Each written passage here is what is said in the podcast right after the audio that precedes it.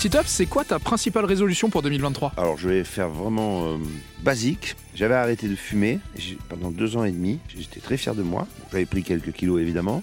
Et puis après, entre temps, il y a eu confinement, reconfinement, re-reconfinement et euh, re-reclope depuis un petit moment. Donc euh, voilà, cette année, j'ai décidé d'arrêter à nouveau la cigarette. Comment se sont passées tes résolutions 2022 Est-ce que tu avais réussi à arrêter la cigarette? Les résolutions 2022, alors en fait, euh, ce que j'avais pris comme euh, résolution pour 2022, c'était de ne pas prendre de résolution. C'est la seule fois où du coup, j'ai respecté. Quoi. C'est quoi la résolution la plus difficile que tu aies eu à prendre? Et est-ce que tu as réussi à la tenir?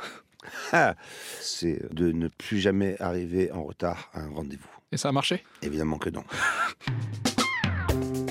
Et à l'inverse, la résolution la plus simple que tu aies à tenir Oh, c'est euh, même pas une résolution, c'est une façon d'être, c'est de- d'essayer de, tous les, chaque jour d'être heureux et de rendre heureux les, les gens que j'aime. Et ça, franchement, c'est une réussite absolue. Chaque fois que je passe, euh, je retrouve mes amis, ma femme, tout ça, on jette des pétales de rose, Voilà, on tire ton- des feux d'artifice, C'est on, ton objectif à chaque on fois. s'embrasse, on fait l'amour.